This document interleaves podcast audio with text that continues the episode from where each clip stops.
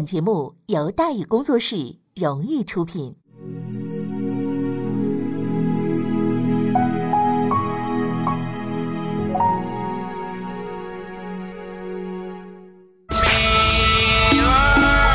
说书唱戏劝人方，三条大道走中央，善恶到头终有报，人间正道是沧桑。给您续上一杯茶，我慢慢的说，您细细的品。听大宇话说，明朝除了咱们广播直播以外啊，我们还在喜马拉雅独家网络发布。各位呢，可以登录喜马拉雅手机和电脑客户端，搜索“大宇茶馆”，选择收听。上期节目咱们说到哪儿啊？咱们说到逆来顺受，徐阶继续隐藏，破绽出现，严党遭遇危机。在徐阶看来呀，把严世蕃放出来比关在笼子里好。哎，让他出去闯祸去，因为这人呢不老实，反正总有一天呢能惹出麻烦来。哎，正如所料的那样，麻烦来了。但是肇事者呢不是严世蕃，是另外一位老熟人，谁呢？罗龙文。啊，厉害了！这位仁兄前面已经介绍过了，他是胡宗宪的同乡，为剿灭徐海呀，这俩家当过卧底，那可是立过大功的。但是之前呢，咱们也说了，这人呢。就是因为自己呀好捣鼓事儿，用咱们现在话说，这就是个搅屎棍儿。哎，他就这人心胸狭窄，好挑是非，不太讲道理，所以才派他去当卧底的啊。这能搅和起事儿来呀？是不是？那不太讲讲讲道理。所以在胡宗宪倒了台之后呢，他因势利导，也不知道钻了谁的门路了，就投到了严世蕃手底下。所谓臭味相投嘛，他是搅屎棍儿，那边就去搅和呗，对不对？两个人很快呢就结成至交了。那既然是至交，严世蕃充军，罗志交呢就也充军。同理呢，既然是至交，严世蕃当逃兵呢，他 罗龙文当然也逃兵了嘛。不过他没逃到江西，而是再次审时度势，投奔了他当年的敌人，哼，倭寇，成了逃兵兼汉奸。虽说这饭碗有了吧，但是毕竟呢，抢劫这玩意儿是个高风险的活，不比在京城里边自在。久而久之呢，罗龙文就越来越怀念呀，过去当官的时候呢，有酒有肉啊，天天大碗喝酒，大块吃肉，大秤分金，是不是？啊大胸没啊？没有啊？这个就是特哎呀，都特别喜欢，是不是啊？特别好，越来越痛恨坑他的邹应龙和徐阶，经常啊，呃，对人呢就大声的疾呼啊，这个必取邹应龙与徐阶的首级，方泄我心头之恨。嗯，这打算呢，大概呢就算是个精神胜利法，是吧？因为你一是没钱，二是没人，你凭几个抢劫犯，你想打到京城，千里之外你也就发发牢骚而已，对吧？反正京城里边人也听不着。但是他绝对想不到的是呢，自己这句话正是最终毁灭的起始。很快就呢，这消息啊就传到京城了，徐阶就听到这句话了。天真的罗龙文并不知道，作为严世蕃的重要同党，从他逃跑到投奔倭寇，都有人在一旁监视他。看着他由逃犯成为抢劫犯，却从来没有人去制止他，因为在徐阶看来，这个人现在的举动将来会成为诛杀严世蕃的利器。得知这句话之后，徐首辅立即开始了行动。他不但将此话向皇帝上奏，大张旗鼓的进行宣传，还调派大量锦衣卫保护自己和邹应龙的家，公开表示：“哎呀，我的人身安全和邹应龙的人身安全受到了严重的威胁。”严嵩整治蓝道士的时候，可谓是生死攸关。徐大人却稳如泰山，一个人在千里之外威胁了几句话，说我要杀了他。嚯！徐阶这么激动，归根结底就是一个原因吧，政治原因嘛。只有把罗龙文这个事儿啊闹大了，才能引起所有人的警觉，从而引出严世蕃。罗小弟做了倭寇，你严大哥自然也逃不了干系呀。而对于这位独眼龙，皇帝大人可一直没什么好感。严世蕃和严嵩已经被逐渐的逼到死角里去了。到目前为止，一切都在徐阶的掌控之中。但是连他自己也没料到，一件偶然事情的发生，却让这场好戏早早的就落了幕了。怎么着呢？事情的起因呢，只是一块砖头。和罗龙文不一样啊，严世蕃不沮丧，也不发牢骚，他正在江西袁州一心一意的盖自己的新房呢。恰如徐阶所料，严世蕃实在有够嚣张啊！按说你逃犯吧，找几个狐朋狗友啊，盖个小屋子，你稍微住一住，没事温个酒，喝点酒不就完了吗？躲着过日子不就得了吗？可是这位兄台竟然找了四千多民工，还唯恐人家不知道，每天敲锣打鼓的，我们家开工了啊！哎，我们家收工了啊！我们家今天吃红烧肉是吧？修豪宅。当然了，严世蕃敢如此招摇呢，呃，远州的知府大人呢，自然也是打点过的，所以呢，也没有人去管他去。哎，可惜了，明代的官员编制啊，可并非只有知府这么一层。修房子的工人多了，自然呢就聚成一块堆儿啊，找乐子。就在他们说说笑笑的时候，一个人路过此地，顺便呢多看了两眼。偏偏呢这帮人正好啊干完了活，想找点事儿，啊，就向这位路人呢挑了衅了。说着说着呢，也不知道是谁无聊，朝人扔了块砖头，啪，砸脑袋上了，就挂彩了。这位兄台呢还算理智，也没有大打出手。当然大打出手，对方人太多，也干不过人家。就是上前呢，找他们的领导，啊，严世蕃的仆人来理论，是吧？可是严府的仆人那是一般的仆人吗？严府的仆人呢，都是横打鼻梁，在外边都是横着走的啊！你是个什么人呢？哎呀，态度非常蛮横，根本不予理睬，不就打你一砖头吗？打死你都不用赔，别说打你一砖头了。哎，旁边这时候有人看出苗头来了，说不对，这个人这举止啊，可不一般。估计这人可能是个官儿，你可小心点儿。但是呢，咱们话说了啊，给严世蕃跑过腿的，那平日里也是见过大场面的，是吧？跟那个刘墉他们家那是不是啊？呃，张成、刘安似的，是吧？也敢顶撞王爷，对不对？这个了不得了，是不是？哎，见过大场面，宰相门人七品官啊！这位仁兄眼睛一横，当场大喝一声：“嘿，官儿什么官？老子在京城见过多少大官啊！”你算个什么东西？给我滚！面对这位凶仆，路人呢一言不发，捂着伤口，带着羞辱，默默的就离开了。仆人的自尊心呢得到了极大的满足。你看，你们都说的是个官，你看在我面前不还是这样吗？啊，敢说话吗？不敢说话。我们谁？我们是严府的人，我们家大业大，我们怕过谁呀？是不是？哎，这面子这可找回来了。可是祸根呢，也就在从这儿就种下来了。这位路人是谁呢？这位路人的名字叫郭建臣，时任元州推官。哎，推官是什么官呢？就跟那位仆人说的，不是什么大官啊？这种官连京城都进都进不了，是吧？但是这位狗腿子明显不了解官场的某些基本概念，比如说背景靠山，比如说一荣俱荣，一损俱损等等。郭建臣呢是一个推官，推官干嘛的？主管司法的，也就是当年徐阶啊在地方干过的那工作。虽然他不如徐阶有前途，但他有一要好的朋友，这朋友的名字呢叫林润。于是呢，在饱受屈辱、无法发泄的情况之下呢，郭建臣那就想了想，得了，哎呀，还是给好朋友写写信，发泄一下自己心中的这个郁闷吧，啊。就把自己的委屈和愤怒啊写成一封书信寄给了林润，哎，谁不好惹，偏偏就把这人给惹上来了，只能说是严世蕃呐气数已尽呐。林润字若雨，福建莆田人啊，当然了，现在这都是开医院的，那个时候没有，是不是？啊？嘉靖三十五年，人家是个进士。这位仁兄虽说呢资历浅，却是个不简单的人物。他先被分配到地方呢做县令，由于表现突出，很快呢就被提拔到南京啊担任御史了。哎，你看御史，御史言官就指着参人吃饭呢。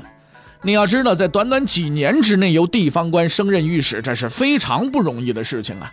由于御史要经常上书皇帝，如果运气好，某篇奏书得到领导赏识，跟胡宗宪那样连升几级，这都是有可能的。而这位林润呢？可以说是御史当中的佼佼者，他不但性格强硬，而且这人太聪明了。刚上任不久啊，就敢于上书弹劾自己的领导——督察院左副都御史，著名的贪官鄢茂卿。而且那弹词写的那叫滴水不漏，让人抓不着任何的把柄。虽然最后这次弹劾因为严嵩的庇护呢而不了了之了，但林润的骂功和机智啊，给严世蕃留下了很深的印象，就拉下面子呢，专门请这位仁兄啊，哎，吃了顿饭。在饭局上呢，面对财大势大的严世蕃，拿，林润没有丝毫的畏惧，反而反客为主，谈笑风生啊！哇，这这这这这件事情给严世蕃留下了很深的印象。之后一直啊对这个林润呢是十分的客气，唯恐啊把这这主给得罪了。然而林润最憎恨的人正是祸国殃民的严氏父子。所以当他收到郭建臣的书信的时候，一个念头就油然而生：哎，我要就这个事儿弹劾严世蕃。虽然之前邹应龙已经干过一回，而且嘉靖曾经警告过，敢再拿这件事做文章的人格杀勿论。但是林润呢，仍然决定冒一次险。和杨继盛不同，杨继盛那是扛着棺材去的，林润呢，并没有杀身成仁的打算。他这步棋虽险，但是是看好了才走的。从后来的事情发展看呢，他很可能和徐阶有着密切的联系。所以对于目前的形势呢，他可以说是了如指掌。经过之前的罗龙文事件，嘉靖的耐心已经到了顶点了。只要再点那么一把火，愤怒的火山就会彻底的喷发。嘉靖四十三年十二月，林润正式上书，烽烟再起。这是一份十分厉害的弹章啊！在文中，林润再次运用了他的智慧。他不但弹劾严世蕃擅自勾结盗匪，欲行不轨，还爆出了那个地球人都知道的罪行：严世蕃那是个逃兵啊！刻意隐藏两年，只是为了今天呢。看到奏章之后，嘉靖果然是勃然大怒啊！他再次忘记了自己说过的话，严令查办此事，逮捕严世蕃。在得知谕令内容之后呢，徐阶却没有丝毫的兴奋，反而显得十分焦急，并且立即派出了密使，要求务必在第一时间将这件事告诉林润。徐阶似乎过于着急了，谕令下达之后，林润自然会知道，不过迟一两天而已，又有什么区别呢？但事实证明，这是一个极为明智的决定。正是这关键的一两天，改变了事态的进程。因为徐阶很清楚，林润的奏书虽然言辞犀利，却并没有实据。目前唯一能证明严世蕃有罪的，不过就是半路逃回老家而已。而当谕令公开之后，朝中的严党成员必定会给严世蕃报信，以严世蕃的智商，一定会马上溜号跑回充军地雷州。如此一来，林润就成了诬告了，这事情也就不了了之了。所以，决定事情成败的就是信息传播的速度。徐阶的预料一点都没错。就在谕令颁布的当天，严世蕃的儿子锦衣卫严少廷便连夜出发赶去报信。但当他上气不接下气到达江西的时候，看到的却是一片狼藉。因为两天之前，林润已经到此一游，抓走了正在砌砖头的严世蕃。这还不算，林御史是送佛送上天呐。连小兄弟罗龙文一起给抓了，并且上了第二份弹章，隶属严世蕃罪恶，连人带奏书一块送京城去了。严世蕃再次成了囚犯，再次来到了京城。这一回，所有人都认定他将彻底的完蛋，包括徐阶在内。可是，当这位严大少爷进入京城之后，让人意想不到的事情再度发生了。严世蕃和罗龙文刚刚到京，便解掉了身上的镣铐，堂而皇之的接受朝中官员的宴请，吃好喝好之后，连监狱大门都没进，直接住进了早已为他们准备好的豪宅。反正总而言之吧，这二位仁兄并非囚犯，反倒像是前来视察的领导。目睹这一奇观的徐阶再次被震惊了，两个朝廷钦犯，啊，在光天化日之下竟然如此的嚣张，而朝廷百官却是视若罔闻。无一例外的保持了沉默，大理寺不管，刑部不管，督察院也不管。难道只有我看到了这一切吗？徐杰禁不住是颤抖起来，他感到了一种前所未有的恐惧。严嵩倒了台了，严世蕃也二进宫了，事情到了这个地步，严党竟然还有这么强大的力量，还能如此肆无忌惮、无法无天。从震惊中恢复过来的徐杰开始新的思索，他终于确定、一定以及肯定，这是一股极其强悍的势力，是一个无比坚固的利益共同体，而要彻底摧毁它，单靠常规手段是绝对办不到了。要击破它，必须找一突破口，而严世蕃是最为合适的人选。既然弹劾没有用，逮捕没有用，甚至关牢房都没用，好嘞，那我可只剩一种选择了：宰了他。要让所有胁从者都知道谁才是朝廷的真正统领者，要用最严厉的手段告诉他们依附严党，此路一条。就在徐阶下定决心的时候，严世蕃正颇为轻松的和罗龙文饮酒作乐，但同为囚犯，罗龙文却没有严世蕃那样的心理素质。虽说严党关系广，势力大，不用蹲黑牢，也不用吃剩饭，但毕竟自己是来受审的。如果大婶把干过的那些破事都抖出来，不是死刑立即执行，至少也是个死缓。然而严世蕃笑着对他说：“说我等定然无恙，不必担心呢。”罗龙文松了一口气，他以为严世蕃已经搞定了审案的法官。严世蕃却告诉他：“负责审理此案的三法司长官、刑部尚书黄光升以及督察院左都御史大理寺卿，全都不是严党，而且素来与他有仇，隐忍不发只是时机未到，到时候一定会把他往死了审。还没等罗龙文消化完这个噩耗，严世蕃又说了一件让他匪夷所思的事儿：“我已派人四处散播消息，为杨继盛和沈炼申冤，说他们之所以会死，全都拜我等所为。相信这件事情很快就会传到三法司那里。”罗小贱一听，您这是急疯了吗？啊，你这自寻死路啊！这是啊。严世蕃依旧是镇定自若，不要慌啊。这些罪名不但杀不掉我们，还能够救我们的命。他平静地看着一脸疑惑的罗龙文，自信地说：“杀我的罪名自然有，却不是三法司那些书呆子能想得出来的。在这世上，能杀我者为两人而已，一个是陆炳，他已经死了；另一个是杨博，我已经打探过了，他前不久刚刚犯事，现在大权旁落在皇的面前，已经说不上话，不足为惧啊。”于是严世蕃自信地发出了最后的预言：“任他燎原火，自有倒海水。”我的计划万无一失，是绝对不会落空的。陆炳死了，杨博废了，世间已无对手，举世之才唯我一人而已。谁能杀我？哼，徐阶能。在十多年前夏言被杀的时候，他还只是个未经磨砺的副部级愣头青。无论是权谋水平还是政治水平，都还差得太远。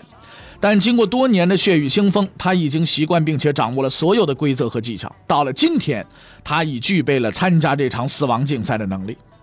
事实上呢，从严世蕃进京那天起，他的一举一动就已经在徐阶的严密控制之下了。从花天酒地到散布消息，徐阶是了如指掌。和三法司的官员不同，经过短暂的思考，他就明白了严世蕃的企图，并且了解了他的全盘计划。这是嘉靖年间两个最高智慧者的对决，胜负在此一举。这是最后的考验，十余年的折磨和修炼，历经山穷水尽、柳暗花明，终于走到了这一步。优势已尽在徐阶之手，在徐阶的面前，只剩下最后一个敌人。那杀了这个人，天下将无人能胜他。正如严世蕃所料。三法司采纳了街头巷尾、路边社的意见，将杀害杨继盛、沈炼的罪名套在严世蕃头上。所谓“冤杀忠臣，天下公愤”之类，写的是慷慨激昂啊。完稿之后呢，他们一粒儿将罪状送交内阁首辅徐阶审阅。徐阶似乎呢已经等他们多时了。他接过稿件，仔细看完，然后微笑着夸奖：“嗯，好，好，好，很好。这件事情你们做得很好，文辞犀利，罪名清楚。”哈哈。不过我有个问题想请教诸位，你们是想杀严世蕃呢，还是想救严世蕃呢？这是一个侮辱智商的问题啊！几位司法干部当即涨红了脸，当然是要杀他了。看着激动的这些个同志们，徐阶笑了。哈 哈此奏书一旦送上，严世蕃必定逍遥法外，诸位只能是白忙一场。这又是个什么说法啊？众人目瞪口呆，愣愣地看着徐阶，等着他的解释。你们并不明白其中奥妙。虽说杨继盛之事天下已有公愤，却绝不可上奏皇帝。你要知道，杨继盛虽是为严氏父子所害，但是斩首的旨意是谁下的？皇上下的。当今皇上是应察之主，从不肯自若有自认有错。你们如果把这条罪状放上去，岂不是要皇上好看呢？如此受人欺瞒，皇帝的颜面何存呢？到时候皇上发怒，严世蕃自然无罪开释啊。徐阶说的没错呀，严世蕃这个如意算盘呢，正是如此啊。为了实现自己的企图，他先放出风声，说自己最害怕杨继盛事件被曝光，然后又使三法司的人将此罪状上达。因为嘉靖皇帝性格，他十分了解。这位仁兄过于自负，认定自己天下第一，没人能哄得了他，也从来不肯认错。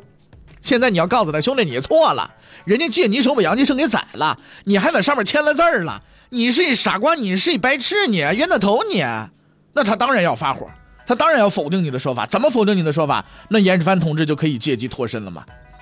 这招太狠毒了，即所谓拖皇帝下水，那不是一般人能想得出来的，能用得上的。比如后来这个上海滩第一流氓杜月笙啊，也曾用这手，是不是？当时呢，这个正值解放前夕，蒋介石之子蒋经国奉命到上海整顿金融秩序，打击投机嘛，赶得热火朝天，结果搞到杜月笙头上了。不但毫不留情，明确表示长的就是你。杜月笙也不争辩，乖乖受罚，暗中却指使他人检举孔祥熙儿子投机倒把，把事情直接闹到蒋经国那儿去。你处理不处理？你不处理他，你就别处理我。你处理了，你不处理他，你凭什么处理我？于是乎，轰轰烈烈的上海金融保卫战就此草草收场。蒋氏家族和孔氏家族那是一家人，有事好商量。哎，杜月笙也得以解脱了。可是严世蕃呢，却没有杜月笙的运气，因为他的对手是徐阶，是一个足以与他匹敌的人。书呆子们头晕眼花，他们的脑袋还没回回过神来，只是傻傻的问徐阶：“那既然如此，那么就请您出个主意，定个罪名，我们马上去办。”然而徐阶接下来的举动却让他们更为吃惊。这位深不可测的首辅大人只是微微一笑，从袖子里边拿出了一份早已预备好的奏书。哈哈，奏书我已写好了，你们送上去就是了。那么这奏书当中写的究竟是何罪状呢？欲知后事如何，且听下回分解。